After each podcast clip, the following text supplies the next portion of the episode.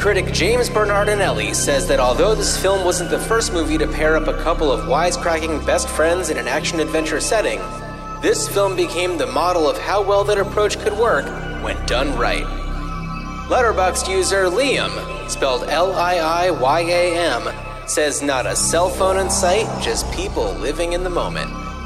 And about its prequel, Letterboxd user Cowboy Pink says, This is the messiest prequel I've ever seen, and I had a blast every minute watching it.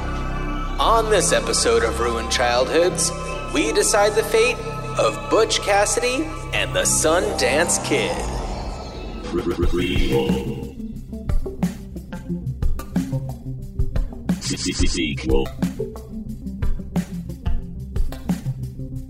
Re re reboot. Which one will it be? It's the Ruined Childhoods podcast. Greetings, Starfighters. Welcome to Ruined Childhoods. I'm Dan. How are you? Well, with me is John. a few episodes ago you were like oh you know i want to give i want to like introduce you you know because i always kind of like I- hop in I, can I start over? no oh my goodness. Hi. Full disclosure, I'm tired. hey what are you gonna do Uh no. Well, what am I gonna do is is talk about Butch Cassidy and the Sundance Kid because I feel like that will wake me up. And i gotta say i we're, we'll we'll do a little bit of blobbity blah before we get into the whoosy whatsies but uh all i gotta say those are two guys who never get tired for real, they For have real. some stamina Well, yes, and that is a point I definitely want to get back to. But we will get back to that. But first, Dan, how's it going? How has your life been? Uh, have you had an opportunity to watch any movies aside from Butch Cassidy and the Sundance Kid?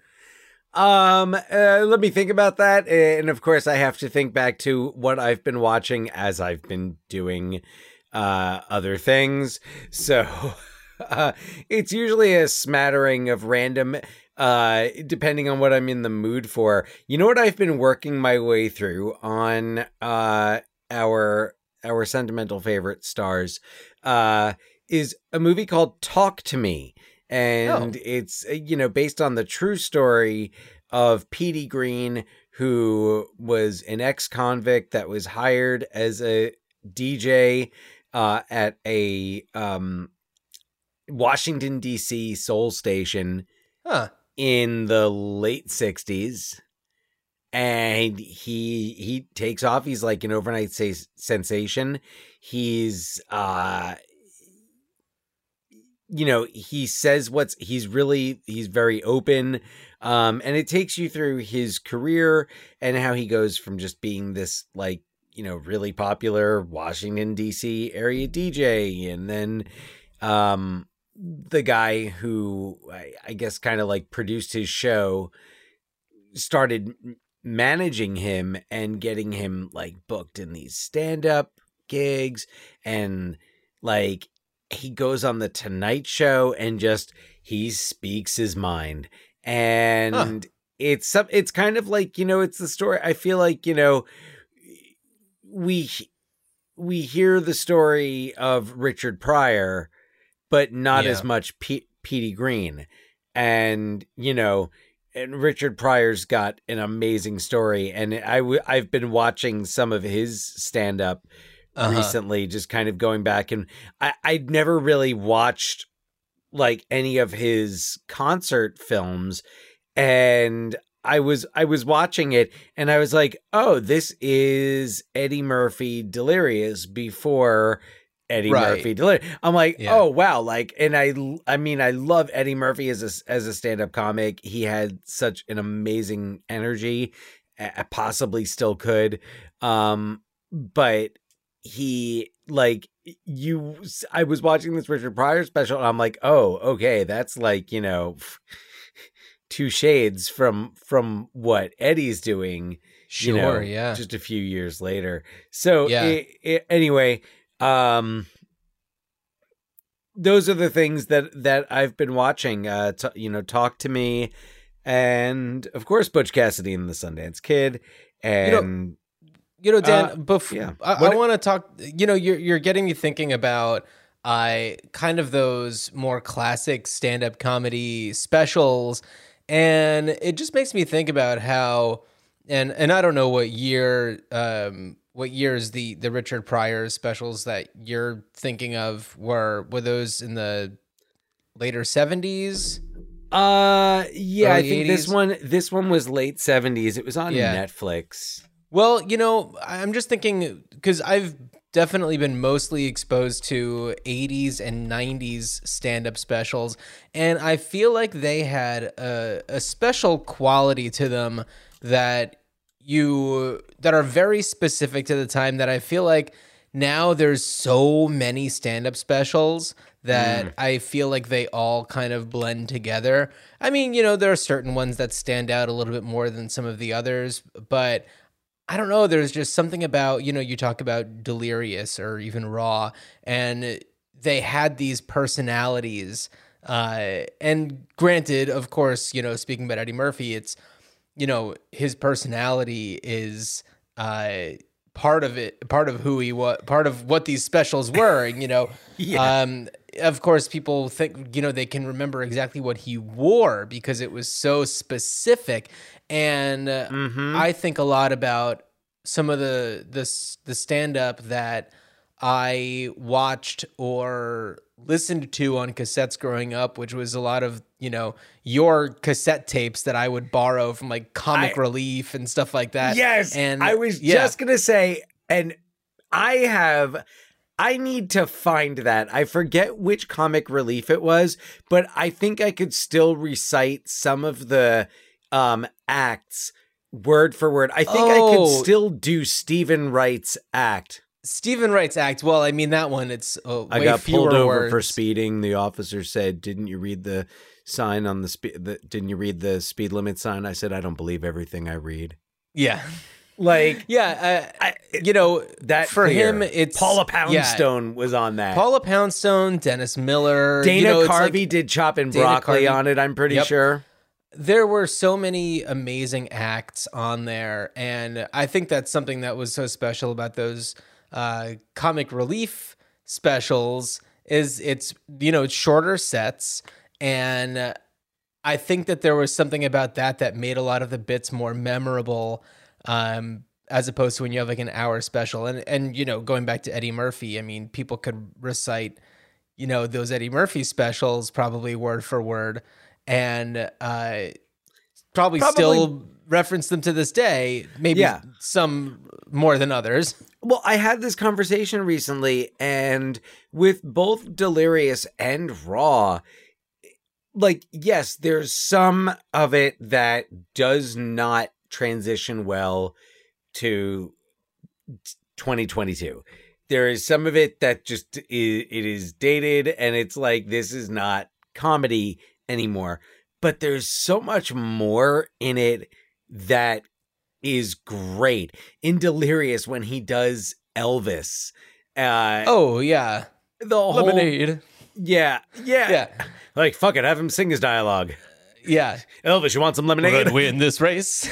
Yeah, I mean, exactly. See, it's it's yeah, a trigger exactly. right there. So right, but and- there's and- so much of it. There's so much of it uh, that I think uh, that that stands up and it, pun, I guess intended, That pun holds up? unavoidable.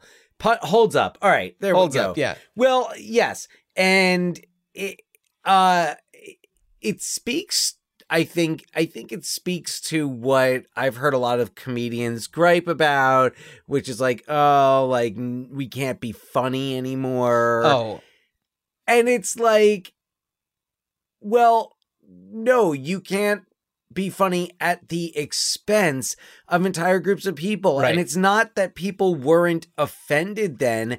They just didn't feel like they could say anything. yeah. They weren't comfortable. Yeah, speaking up because there was not as uh, supportive of a of a, a group of people. So Right. I I think that uh, not to go off on a, a huge uh, any more of a huge thing about uh, stand up comedy and the style of of different decades. When we're talking about when we're doing an episode that's about uh, an iconic western, Western, in the late yeah. '60s, but uh, you know, I you were you were just talking about this this show that you're watching. Or mo- is it a movie or a show? It was a. Uh, it, it's Richard Pryor live in concert. It Oh, was the. I was talking oh, you meant about talk to me. the- Talk yeah. to me. It is a movie. It stars uh, Don Cheadle as Petey Greene. Oh, awesome. Um, I yeah, Chiwetel Ejiofor. I I Great. don't know if I got that right. He plays Pete, like the manager slash producer. Oh, okay. Uh, Martin Sheen is in it as the guy who, like, Hmm. I don't know if he's like the station manager or just Okay. or like the owner of the station. Um, he's in it, and I want to say Taraji P Henson Okay. is in it. Uh, I just want to confirm. Cause I'm like, it's 2007. Yeah, yeah, it's Taraji P. Henson. Yeah, Great. Cedric the Entertainer has a part in it. Uh, Oh wow. is uh and it's really powerful and it like takes you through um you know like you're there with them when the news breaks of Martin Luther King's assassination Uh huh. and like riots in DC and how like P how this DJ stopped these riots Hmm. um and really like rallied rallied people together. So i highly recommend it. And by the way directed by kasi lemmons who uh we've talked about before. And uh i don't believe we've we've covered any of her films. Um we've talked about her just kind of talking about her work. And she is also in the silence of the lambs as um clarissa's friend um but yeah uh, she directed harriet the uh the harriet tubman movie that was out a couple Oh, years ago okay. yeah uh it- and also directed like a movie that we should Well- definitely do eve's bayou I was just gonna say Eve's Bayou. eve's bayou is fucking great Yeah, I, I mean, that we should we should totally talk about that. She also did a lot of television. It looks like Luke Cage, um, and is working on "I Want to Dance with Somebody." Interesting. oh is it the whitney houston movie? yeah, nice. would be weird if it wasn't. Uh, well, I, I, it, w- it could be a movie. It could be one of those movies where it's like we're gonna take the title of a popular Oh, yeah. I "Take Me suppose so. Home Tonight." You know, Yeah, exactly. It wasn't the Eddie Money story, but anyway. John, have you been watching anything recently? I feel like we've been talking about talk you to know, me for like I 10 watched um last night. I just wanted to put something on, uh, and I that I have seen before, and that I uh was like, I don't really remember too much about it, and I put on Michael Clayton. Oh, Yeah, have I shared my that's that. Michael Clayton story before? what's your Michael Clayton story? Or are we gonna do a Michael Clayton episode? Should we save it for that? Um, I, I mean, I don't know when we're gonna do a Michael Clayton episode. I can, I can, I, I can, I might as well. No, no, no, no. now. You teed it up. Tell your Michael Clayton story. Yeah, I'll tell it now. No, so um back in uh I want to say this was early 2005. Um I was temping at the time in New York City and I had a 3-week temp position at the Hilton on 6th Avenue right. Where Michael Clayton was filming. And they were filming various scenes in and around the hotel, including like the scene uh towards the end when like Tilda Swinton is in the Yeah. conference room and he comes in. I haven't seen it in a long time, but like I remember this. It might have been early 2006. Um I I forget. But uh so they were filming and this was like I was working in the like in amenities so I kind of just had to make sure that people like had things I didn't like interact with Right. with anyone really but one day I was on like lunch break and uh they were filming a shot outside where it was just George Clooney crossing the street and walking like past the camera into the hotel. Okay. And I was like, eh, I'll watch. And I kind of positioned myself. I got, you know, I got, I got good position. And yeah, Clooney walked like right past me, and he's like my height. And that, How how does uh how does a George Clooney smell? I, Does your So memory go back that far? I So am- good. Okay. I, well, no, you know what I was just doing. You heard there was a silence there. I was having a recall of the waft as George Clooney you gotta love the waft. Passed me, and it's like everything. Like you could with that from that smell, you could imagine the type of wallet he carried, and you know exactly the the shade uh of of brown that the of the leather and like where it was worn and you'd like that smell and it was just is everything you'd hope for and and then some really Well, So- Dan, speaking of uh, speaking of wallets, uh, I I know two guys who would probably steal steal George Clooney's wallet if they had a chance, and that's uh, Butch Cassidy and the Sundance Kid. now you and i both know george clooney would ride along with him and it would be butch cassidy the sundance kid and george clooney and George Clooney And his fabulous okay, smell. I think that George Clooney would get along great with uh, with Butch and Sundance, probably largely due to the fact that he is, you know, at one of our generation's like equivalents to like a Paul Newman type. well uh, yeah yeah You know, the kind of like the the the graying hair, young in in, in their life. Uh, you know, the the the charming. Uh, can kind of get away with anything with just a, a little bit of a smile kind of attitude. And I feel like, and I'm sorry if I'm if I'm a putting the cart before the horse or like blowing any spots here, but it, it's the elephant in the room that George Clooney has collaborated so much, particularly on the Ocean's films, with with like this generation's Robert Redford. Yeah, yeah, Brad Pitt. yeah, who very much like and and like who very much especially when you see like a river runs through it which is narrated by Robert Redford and Right. like Brad Pitt very much looking like a young Robert Redford in it it's impossible to ignore so anyway um but Butch Cassidy and the Sundance Kid we, Yeah. So uh yeah, we're we're in uh the late 60s here. We've got uh two of the most attractive men to have ever lived together.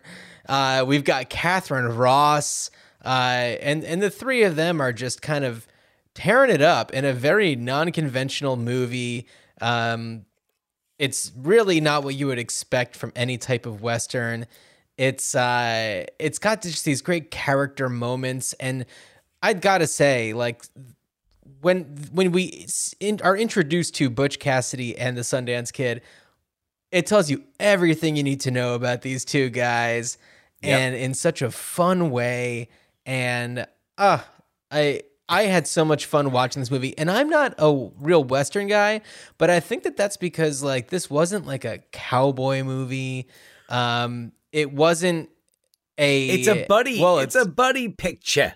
It's a buddy picture it's a buddy uh, picture yeah, there was just something about it where it's like, you know, when we watched The Good and the Bad, The Good, the Bad and the Ugly, um, you know, that one is more traditional, you know, spaghetti western and it's like these mys- this mysterious guy, he's just like the man and you know, Right. you're the tumbleweed you just kind of have to yeah, you just have to kind of go along with it whereas this one they they bring you along with it. Like they get you in there and they get you to just like absolutely root for these these bad guys, these thieves. Right. Well, uh, yeah, you just can't help it. Any so John, why don't you throw the synopsis out there and then we will talk more about what makes this film so like wonderful and unique and therefore really challenging to talk about in in terms of uh like the whole remake, reboot, sequel, prequel. Yeah, totally. Yeah, yeah, yeah. All right, so here we go.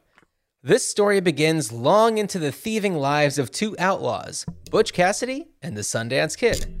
Along with their gang, the Wild Bunch, Butch and Sundance were notorious bank and train robbers and had quite the reputation during the late 19th and early 20th centuries. Seriously, this is based on a true story. After a train robbery went awry and the Union Pacific's militia catches them in the act robbing a train, Butch and Sundance, his entire gang gets wiped out or chased away. While on a long term chase, they pick up Sundance's girlfriend Etta and make their way to Bolivia. They'd come back once they they'd come back once the heat died down and enlist in the army to fight the Spanish. While in Bolivia, they scratch some itches by robbing some banks and then attempt to go straight and get jobs. But when they end up in a violent situation that gets them recognized, it's just Butch and Sundance versus the Bolivian army. And that's all I got. Uh, I mean, I'm going to just run down some of the cast. I mean, Paul Newman is Butch Cassidy, Robert Redford is a Sundance Kid, Katharine Ross plays Etta. The three of them are kind of, you know, history's first oh, kind of thruple. I mean, uh, Etta and uh, and Butch Cassidy don't exactly uh, have a relationship, but they clearly are uh, They in sure love do with ride each a bike together. They sure do ride a bike together. Um, but no, Etta had met uh, Sundance first, so she and Sundance are together. That's that's the deal with that. Um, we've got uh, you know the the other notable people that I should mention. Cloris Leachman has a role as a uh, as a sex worker and uh, is very funny. And it was just one of those situations where I was just like. Oh my God, she has just always been Cloris Leachman. She's always been Cloris Leachman. Even like, even yeah. in a role like this. Yes. yeah.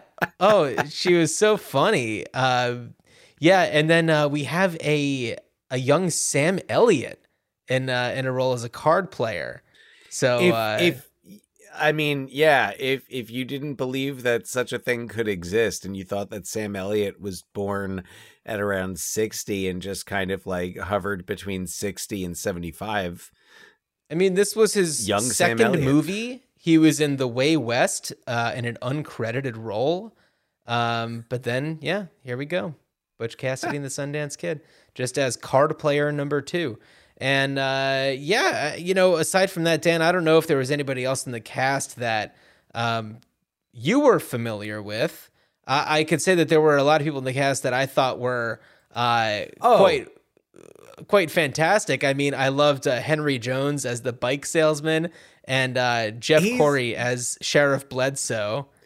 He's great, but what about uh Kenneth Mars as the he's the marshal who's trying to like get a posse to go after Butch and Sundance. Oh, while yeah. Butch and Sundance are uh, Sundance are up in the brothel. Um, Yeah, Kenneth Mars, who um I I believe was I in Young Young Frankenstein. I I believe so with Cloris Leachman as well, but also our fellow Wait. Police Academy fans would know Yeah. Kenneth Mars as the mayor in Police Academy Right. Six, City Under Siege. City Under Siege.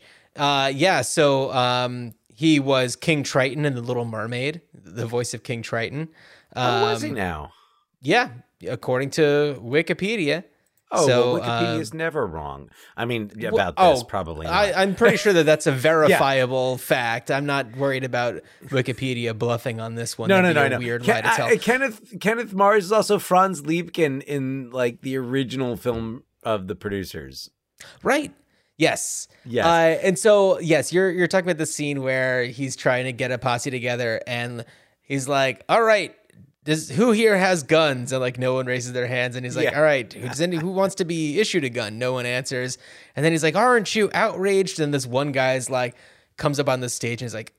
I'm outraged and I can't blah blah blah blah blah. but he's really just using it as an opportunity to sell this new invention, the bicycle that he's trying to trying to sell to people. And he's just like, "Hey, you got the audience together. I'm going to take advantage of this." It was so funny. That and so that's where the bicycle comes in for this uh, this famous bicycle scene with uh, Paul Newman and Katharine Ross, and uh, and uh, some some raindrops that are falling on people's heads. Yeah, you know, John, I wanted to ask you about that. Um, actually, hold on. The, one other person I want to point out, only because he's, I like you see this guy and you hear this guy and you recognize him from Blazing Saddles if you've seen it. George Furth, who uh, also known as like the librettist Oh, yeah. of, of like Company and Merrily We Roll Along, uh, who plays Woodcock, the the guy who's like guarding the money on the train and who keeps saying, who Oh yeah, he was really funny. Oh, he he's great, but as soon as you see him and hear him, you'll remember him as one of the townspeople from Blazing Saddles. He's the one who like Right. keeps echoing. That's right. We'll write the governor for a new sheriff. Yeah, you know, he's got uh, a really fantastic filmography. His final one being Bulworth, uh, believe it or Oh not. no shit! I yeah, absolutely. Uh, as as older man, um, but then there's things in there makes like. Cannonball Run and Hooper and uh, Oh God. Um, we also have Shampoo, a Sleeper. Um, yeah, he's just been in like all these kind of classic movies. A lot of really funny stuff too. So Yeah. uh, that's thanks for pointing that out. But yeah, that's uh, he's a, he's he's a lot of fun. And all due respect to the to the rest of the cast, but I am now done. Um, Oh, of course. with my You know, cast shout outs. Yeah. And um well I also, you know, I really wanted to shout out the the sheriff who they come and visit and he Sheriff Bledsoe played by um Jeff Corey. Mm-hmm. And what they do is they he sees them and he's like, "Oh, geez." Like he knows that they're to tie him up, so he essentially ties himself up for them. it's so good. But Like- and that Yeah. oh, go ahead, go ahead. Oh no, say like there's just these notorious villains where it's like you know they're going to win, so you may as well just play along and you can say whatever you want to them, but the fact is you can do it the easy way or the hard way and we're at a point in their careers as thieves where people just do it the easy way and they tie themselves up Yeah. for them. Yeah. Um and it brings me back to saying that like this is me I mean is it the first buddy movie cuz it even has like it, it like Tango it's the type of thing that like happens with Tango and Cash. It feels so similar to that sometimes uh Uh-huh. like a Yeah. like a ta- like particularly Tango and Cash for some reason is what I keep thinking of. Yeah, but Tang- well, I will say Tango and Cash is a little different in the sense that like they don't get along. Well, they're they're forced to be they're they're put together. They eventually get Right. along, but but I'm like that type of. I mean, Lethal Weapon's the same way. Right. And like at first they don't get along, and then you know five movies later, one of them's a Nazi, and then there's Danny Glover. And then there's Danny Glover. I mean, man, Danny Glover is so awesome. He like m- almost makes up for Mel Gibson being a Yeah, it's like, ah, well, I I guess I could watch it just for the Danny Glover of it all. yeah, And then the Joe Pesci of it all. Oh, absolutely, absolutely. No. Uh, any- so, uh, but yeah, that's not what we're. T- but it, it has the feel. It feels more like a buddy film than oh, a, a traditional western, like you were saying, like a good, the bad, and the ugly. Absolutely. Yeah, no, it's it's really fun and I mean Paul Newman and Robert Redford uh they're just so amazing. They're they're looking like they're having the time of their life. Uh like we were saying before, they've got the stamina of of a bull. It's amazing. Well, this movie is paced exquisitely. it even to the point where a like four minute sequence of riding a bicycle in funny ways with a a contemporary song you know like doesn't take you out of it at all You're right. I, I Yeah. have no idea how or why because I, every time I watch this movie, and I don't, I, this might be maybe the fourth or fifth time Mhm. I've I've seen it. Um, I, I mean, I always get to that sequence, and I'm like, what's like? Just is it? We're in the '60s, and it it also to me feels i think this time around it i i was able to pinpoint a little better what about it feels off to me and it brings me back to the beginning of the movie where Okay. you see it's set up like a like a silent film like the very early days of cinema this silent film about Butch Cassidy and the Sundance Kid being Right. ch- and the hole in the wall gang as they uh as they call them in this because you, Oh, right. you didn't want to couldn't get it confused with the movie The Wild Bunch the Wild but- Bunch, which was right, what yeah. they were called The hole in the wall Um, gang. Right. I, I called them the Wild Bunch in the synopsis, but yeah. I yeah, I mean, but that's that was like the real name. Uh they just had to change it for the movie, but it um it sets it up so that you know okay, this is a um a retelling of the story. It's a yeah. fictionalized version. It, it sets it up, and there are there are even those couple of interludes, like the New York sequence, where they have. Oh my goodness. Which that is to me that was like that was awesome because it had the old timey music and Yeah. the photos, and it didn't feel like. Don't forget, it's the '60s. Yeah, well, I think that there was a lot of uh, a, a lot going on with the the direction of George Roy Hill, and you know, if you look at his filmography, it's not you know, it's a lot of like musicals, um, or you know, uh, adaptations of of theatrical performances, uh, like stage plays and stuff, and I think that there's a lot of influence just coming from the you know the the changing pace of filmmaking in the 60s where you know in the earlier 60s it you know you were seeing a lot more of these just like movie musicals and more traditional type of of films and then uh i okay i i should rephrase that because traditional to me means what was current then. But you know, you see a lot of these things where it was just like, oh, this is a nice story in, in a lot of ways. There were some exceptions, but I will say that like towards the end of the 60s, that's when things started getting really experimental. Um, and people were playing with form a lot more. And I could just see this as, you know, George Roy Hill's experience of just trying to step out of his comfort zone a little bit and do something a little bit different and put in a four minute you know music video and then put in this whole Well, and- long sequence of still photos with music with nothing else and it's just like you get everything But I love I love you that. enjoy it I love like I love that sequence because it actually did like it told the story. It was like, hey, and then Butch, Sundance, and Etta were in New York for for a little while before they shipped off to Bolivia, and it like they could it- have done they could have done that though with like 10% of the amount of material that they actually used but the fact that they went for it is Yes. uh, you know it Yes. sets it as, it sets it apart But I would have preferred that in place of raindrops keep falling on my head. Now that said, I was so I'm so glad that you you know mentioned it as a music video, uh, as that's well i think that you said that the, on the last episode Oh right right right yes Yeah. um so as I was watching it, I began to wonder. Is this what they're spoofing in the Naked Gun?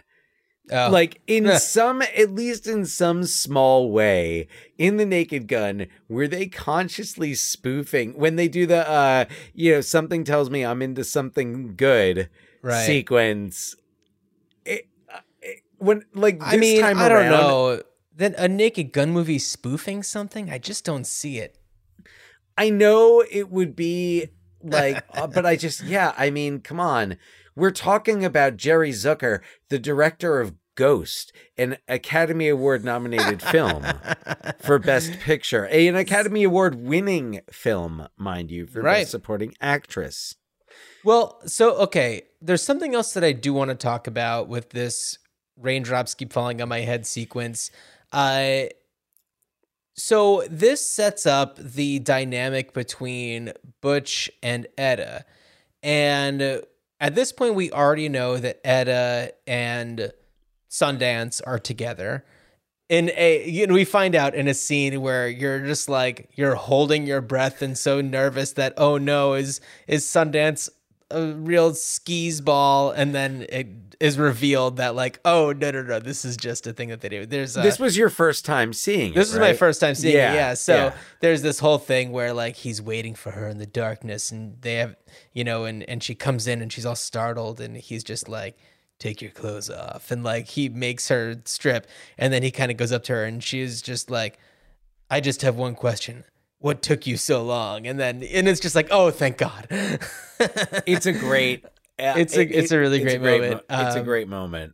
So, uh, but the, but going back to Butch and Etta, you know, they have this conversation where it's just the two of them, and it's just like, you know, they're talking about how they feel about each other, and he asks her like, if you would have met me first, would we be together? And she's like, yeah, but you know, I didn't, and you know, and I felt like that was setting us up for some sort of conflict or like something that was going to come up later on where you know there's you know Sundance gets mad at Butch because of something having to do with Etta or something like that and Yeah. uh, nothing like that ever happened and I felt like well what is the purpose of Butch and Etta having romantic feelings for one another that must be unrequited if there's not going to be any sort of resolution. Like can't they just can't a guy and a lady just be friends? Does it have to always come down to a relationship thing? So anyway. When Butch met Etta, yeah right. The the the age old question of can a man and woman really just be friends? Yeah so um anyway i i was expecting a little something extra with that um creating some sort of conflict between the two but you never really get any conflict between the two of them. Uh, anything that you- do gets kind of mild uh and and resolved pretty quickly. You know, they get they get a little antsy with each other but There's it's certainly nothing The- serious. right? Yeah, it's it's it's buddy movie tension. Uh, yeah, a- absolutely. Because also like Sundance is much more serious. Uh, he's much more serious. He's much more f- focused. Uh, you know, he's the one who who remains wary when they're on the run from uh as they discover this like renowned tracker Lord Baltimore and the the bounty hunter. Uh and I did you enjoy that there? Yeah. Okay. so Dan, I don't know the answer to this question. Is the character LaFours from Mallrats named after LaFours and Butch Cassidy and the Sundance Kid? The hat. He wears the same I- hat. I completely forgot about the hat. The like, yeah, the white hat. That In I don't remember that. The like the white yeah straw hat it is absolute and you know what's funny is it I, I i remember when i was watching it i thought to myself i was like i'm pretty sure john's never seen this before and I'm like i know he's gonna like get that yeah, and- he- I'm looking at it. Yep, he wears the hat. yeah Amazing. absolutely lafour's uh, kevin smith definitely based lafour's in mallrats on uh lafour's in butch cassidy and the sundance kid Uh, I love that. Uh, you know, it's it's fun when you can watch a movie from 1969 that you've never seen before, and then it, it makes you think about a a movie from what year did Mallrats come out? Like 96? 95 95 uh where and and that I haven't seen in the longest time and I'm like isn't that the guy from Mallrats? I haven't seen Mallrats in ages. yeah but how many times did you watch it back in the day Oh, a zillion times. Right, exactly. It, it's implanted. So, Yeah. yeah. Um but yeah, it's another like that's another great thing about this movie. It's just so it's so iconic that you know, it's it's absolutely I mean, it's it's you know, beyond doubt that that Kevin Smith based LaFours on LaFours. Yeah, it's it's just funny that like I I hadn't even considered the fact that like a character from uh, you know, Mallrats would have been sp- specifically named after this, and it's Well, like I never yeah. considered that it was a reference to something else. Yeah, Right. No. Yeah. Because if you've, j- and I'm pretty sure that the first time I saw Butch Cassidy and the Sundance Kid was, uh, was it before I saw?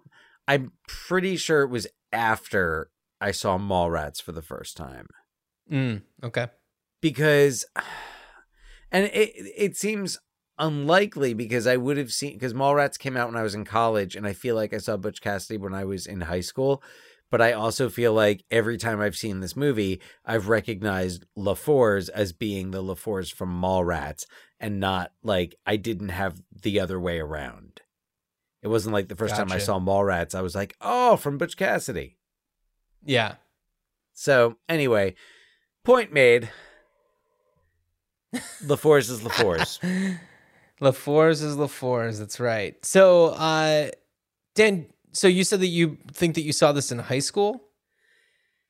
it feels like the type of movie that like I would have borrowed it from uh pour one out Mr. Roberts uh oh, Ed Roberts who if you are a if you're a film buff in high school and like you see Ed Roberts's classroom his door like laminated with little like cut out images from movie posters and stills and things like that and then his the walls of his classroom just covered yeah. with just posters and he's all shit everywhere and he had this amazing I've talked about it on here before his VHS collection that you that he like had everything cataloged. Yeah. Oh yeah, I still have the catalog. amazing. And like yeah, I borrowed so many movies from him so it, it feels like it's one of the movies I would have borrowed from him but I- I don't think I saw it until like I was in later college. I definitely saw it for the first time on VHS or I possibly like just on like cable like on Turner Classic Movies Yeah. or something like that. But I know I had a like I had a taped off TV but no commercials uh copy of Butch Cassidy and the Sundance Kid. Mm. So it was it must have been from like TCM Yeah.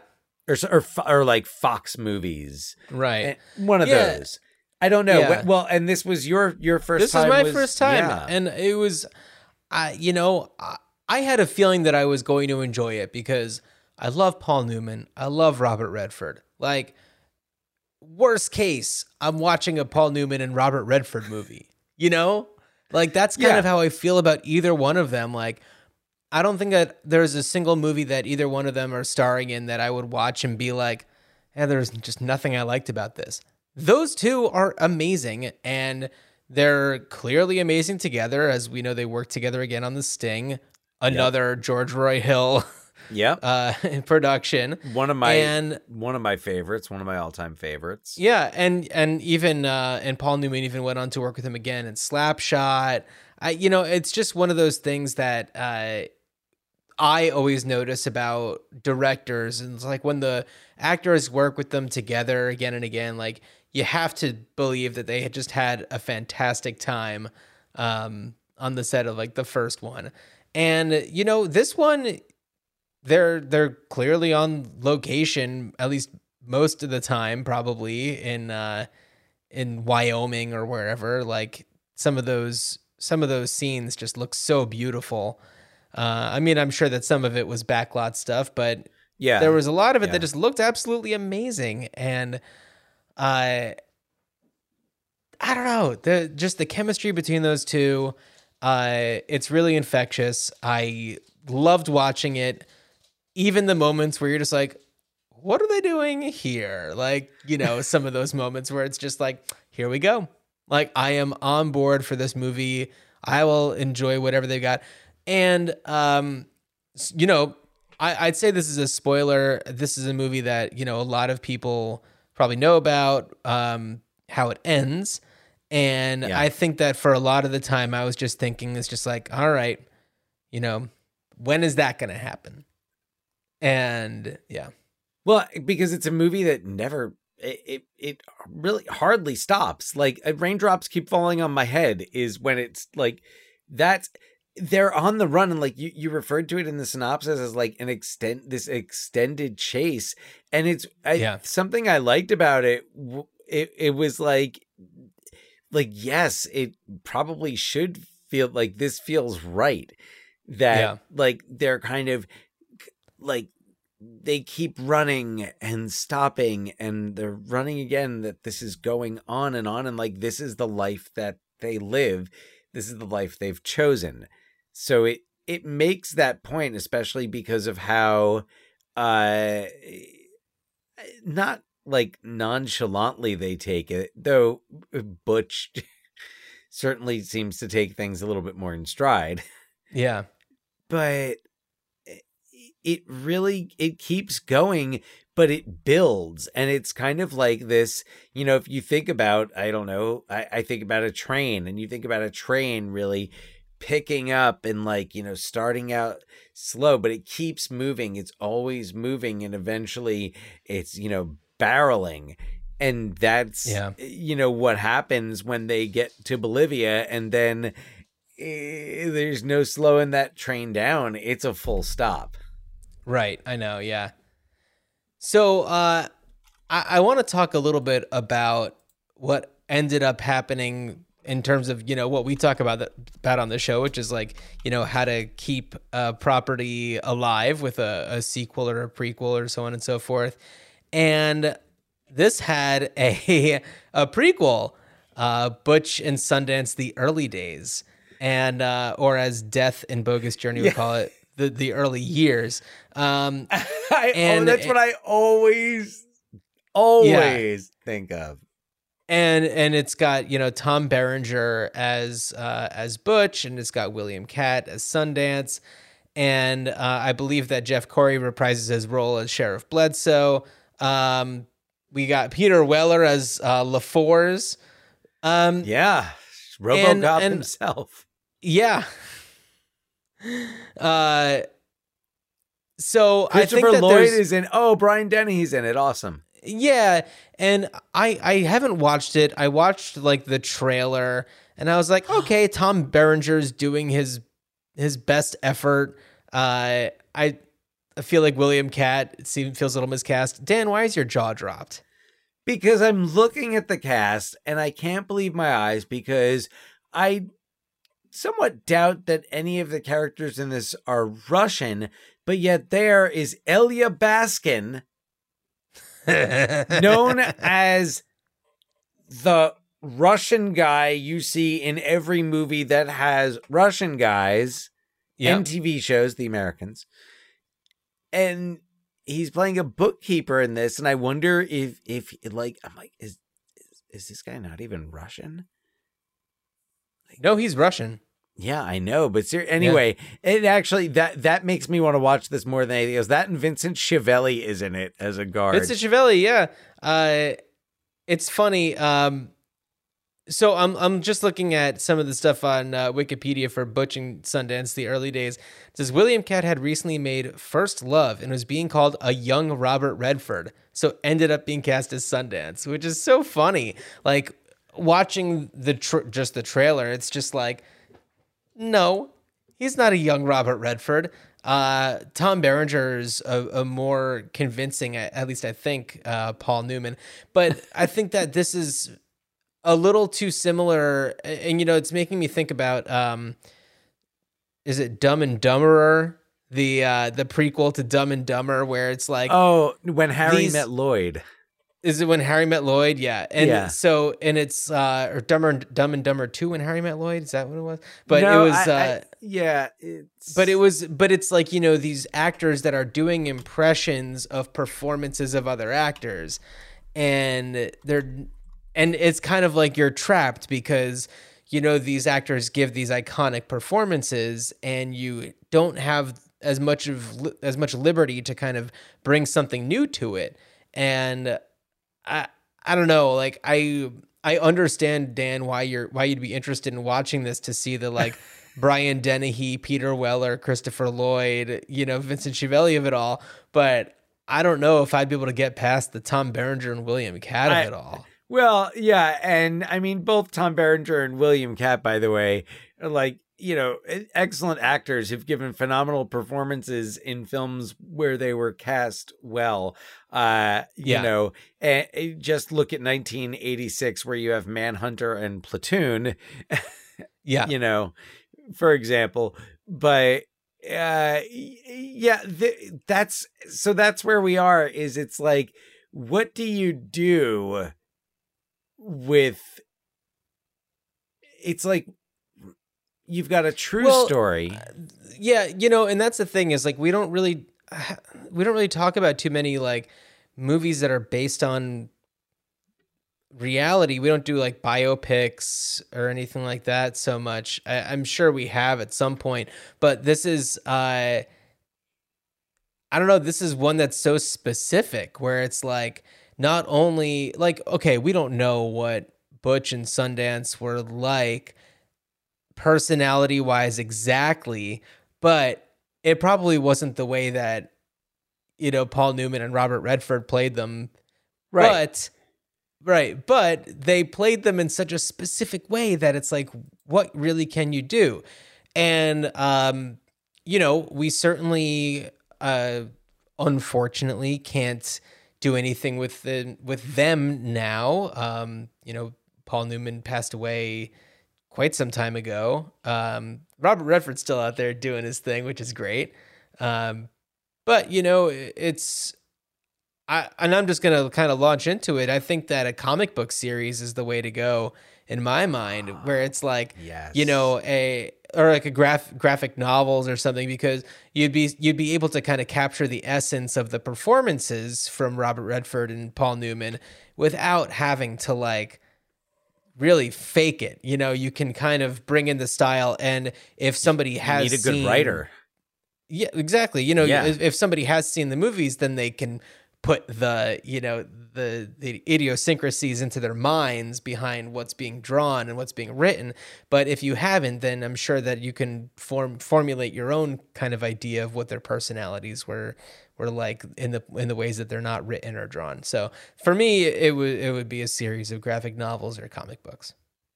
Wow. Yeah, I really like that. Thank you. um, I I really I really I, I I don't have anything that I like better than that. Uh, it's not a competition. I mean, no, no, no. I was thinking about well, I was thinking about like a video. I was thinking about like a video game and and thinking about.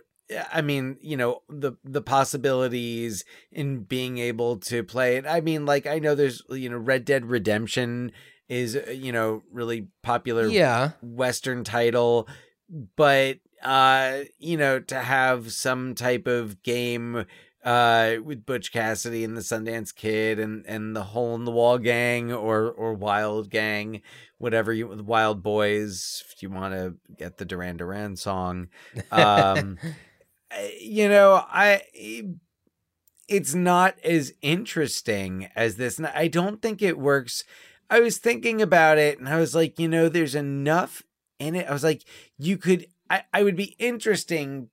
I would be interested to see how, like, a very creative theatrical artist would, would like mount a, a stage adaptation of Butch Cassidy and the Sundance Kid Mm. and I don't know, but I don't. I that's again, I don't know if that's something that works. Like a western translated uh, to the stage, you know, eh, eh, why? It, would be hard to do. Uh, What's the point? With scenery and trains and stuff like that. Uh, you know, Dan, I have a question for you. Okay. What is today's date that we are recording this? Oh, why today's Monday, September twenty sixth, twenty twenty two.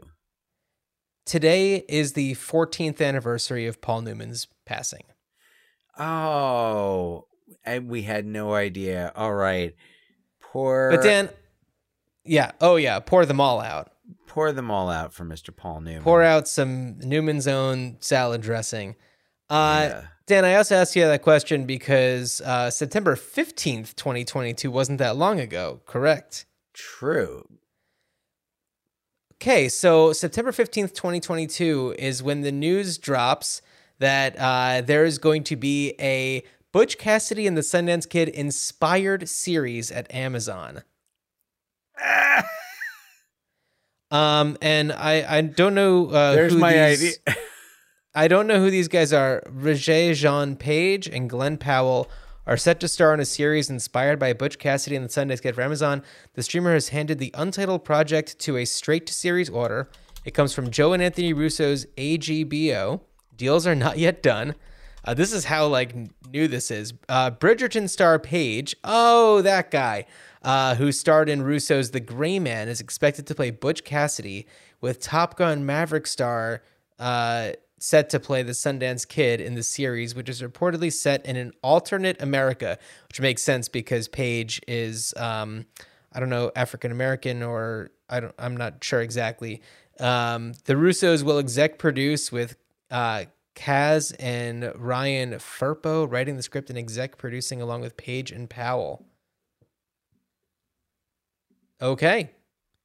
Uh, okay. I I this is just interesting information, Dan. Yeah. Yeah.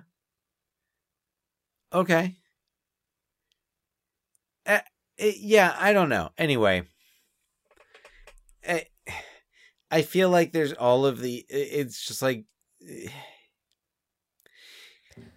It's hard for me because I feel like a lot of these stars, and like all due respect to to them, because for the most part I'm not familiar with their work and their their acting but they it just feels like a, a cookie cutter like who's that person this year that we're putting Okay. in these things Okay. and it just uh, it's Here's- it's hard to see because Paul Newman and Robert it's like I just feel like there's no star there's no stars anymore I feel, I'm turning into a Martin Short character Uh, well, okay. Uh, I am going to reserve judgment, and when this series, if this series comes out, because it's so fresh in the news, if this series comes out, I will watch at least the first episode and report back. Because Oh, I, I don't, I don't want to. Because look, I don't know these guys. Um, No, I'm f- no. That's not what. That's not what my my complaint is. Is not. It just. It, it feels like we don't like commit. We don't like. There. We don't like build stars. Like I feel like I don't know. I want the because Redford was relatively new. He wasn't like unknown when they did it. Yeah. But I, so uh, no. It it's it's just. I, I don't know. I I guess it just feels like there's a lack of the uh, yeah i'm gonna reserve judgment sorry Um, Well, okay. I think that we're getting into a, a different discussion right now because I think that a lot of, at least what I'm hearing, and it might not be exactly what you're saying, but it sounds to me like what you're saying is that the the idea of you know actors being kind of a bigger presence and like kind of having a, a stronger identity in who they are in their roles um, ha- has changed quite a bit. Is that something along the lines of what you're saying? it sounds like it Okay, fair enough. So, something that you also have to remember is that, like, you know, film has only been around 100 years.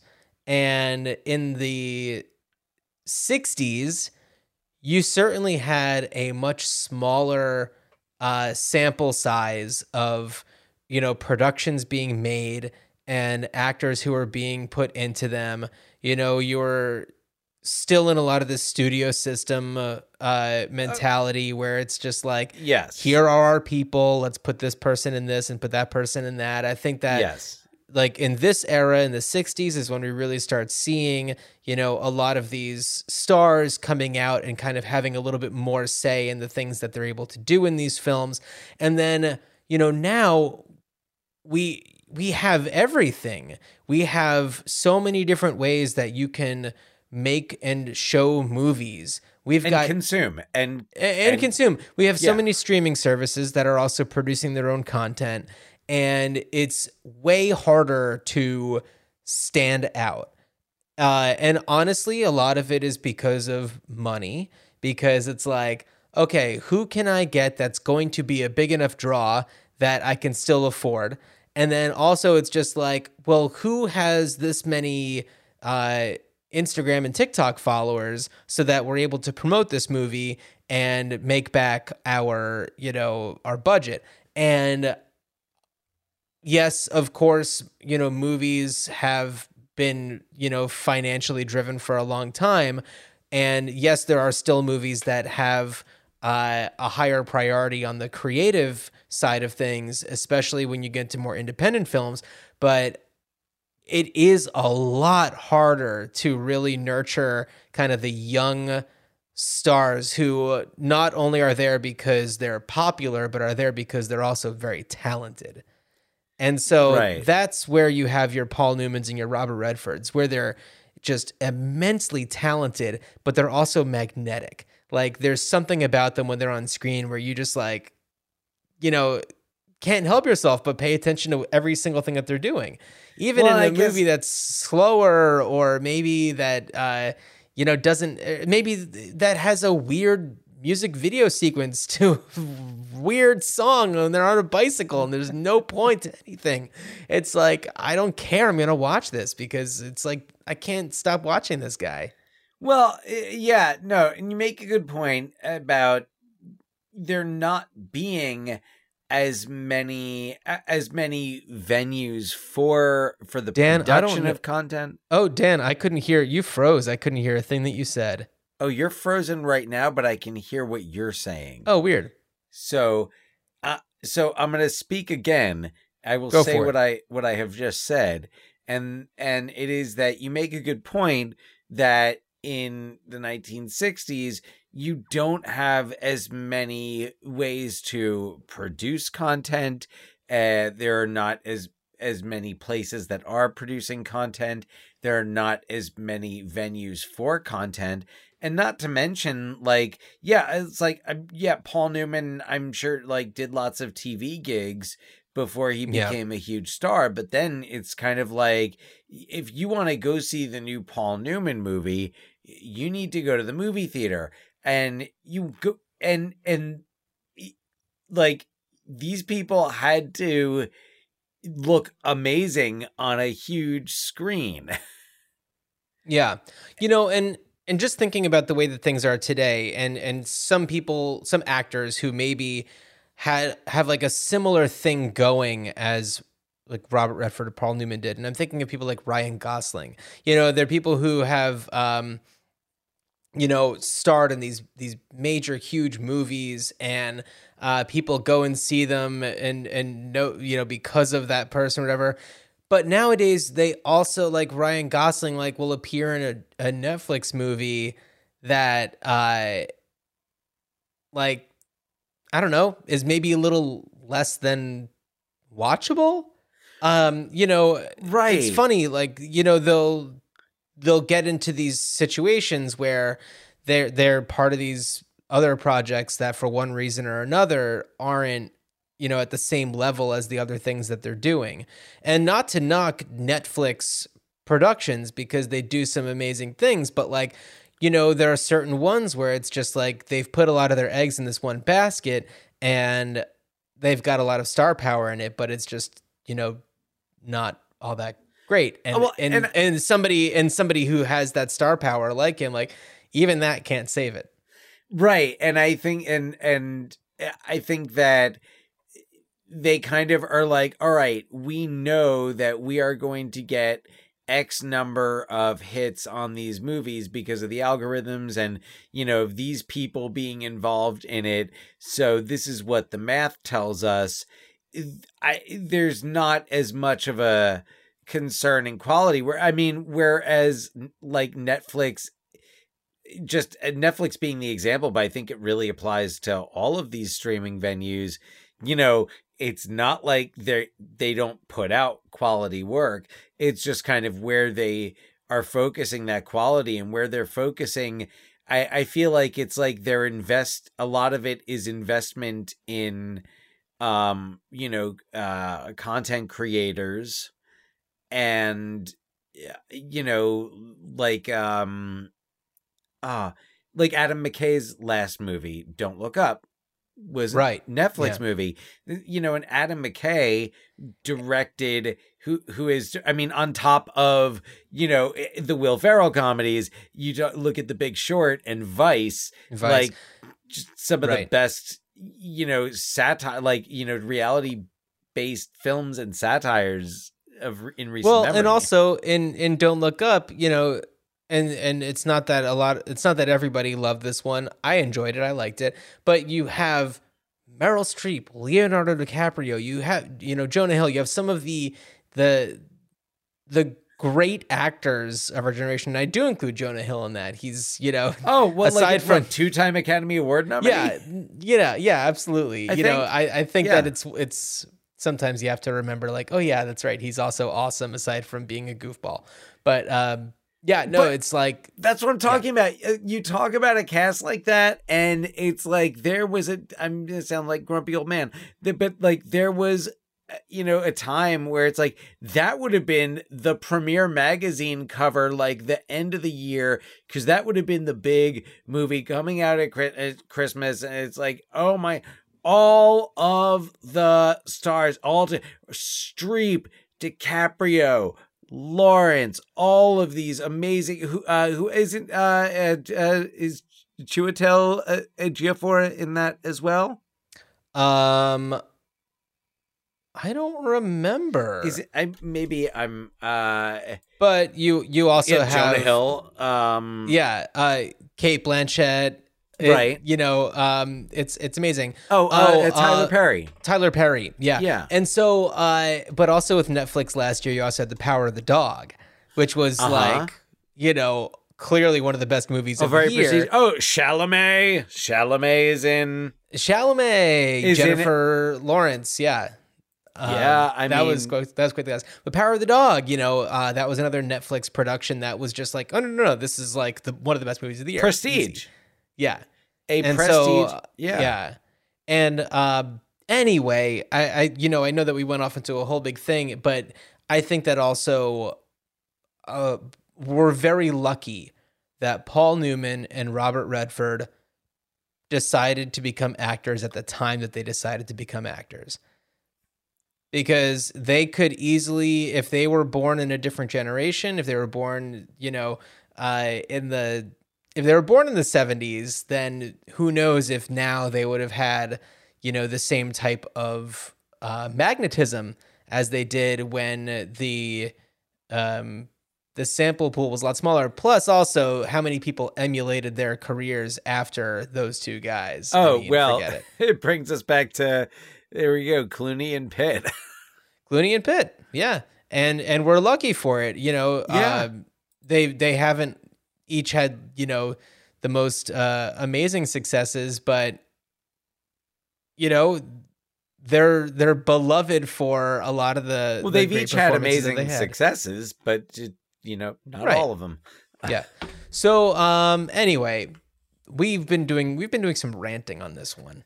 Yeah, but you know, it, it's okay. It all comes back because it, it all it, it comes back to when you watch a movie like Butch Cassidy and the Sundance Kid and you you really are just like, man, I wish I could just go to my local cinema and like buy popcorn and sit and like spend an afternoon watching this movie.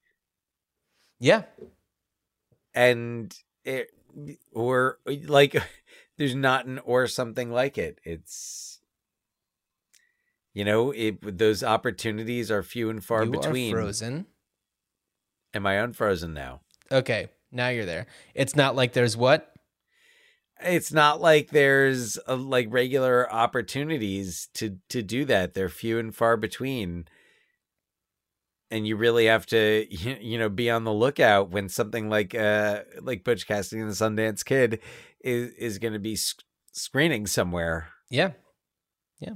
So it, it's just you know it's it's something. It's another thing I I envy about you know living in, those times and you know living in a time when you could just go out on on a rainy Sunday afternoon and like buy buy a ticket for like two bucks. and Dan, you just sounded a little bit like Mitch Cohen. anyway, Dan, what are and we going to talk about on our next episode? And the popcorn. Uh, so the next episode we are going to be talking about baseball because hey, it's it's fall baseball season is is winding down, so it's a good time to take a look at a baseball movie and we will be watching The Natural from 1984 Imagine that. starring Robert Redford? Robert Redford. Huh. Interesting. And Wilford fucking Brimley, Hell yeah. Kim Basinger, Glenn Close. I'm sure there's other people. Directed by Barry Levinson. I'm sure there's other sure there's, people. there's other people in the movie. Wow, no, Dan, I just what I a, can't. What a I'm- daring bet you just made. what I, what you don't know is that I'm just rattling the names off the top of my head. Oh yeah, of Uh, course. So like I'm not I'm not just disregarding everybody else uh who- who Well, who's in the, the Robert Natural. Duvall, Robert Du Oh, him. Yes. Robert, Robert- Prosky. Speaking Rob- of uh, famous Roberts, oh yeah, yeah. Michael Duvall. Madsen, No shit. and Michael just because I want to say it, Alan Fudge. Alan Fudge. Uh, you know what they say. I don't know. Alan Fudge. You know what they say Round the Alan corner, that's where you can find Alan Fudge. well, Dan, as you are on the run from LaFours, I wish you a good journey. Good journey.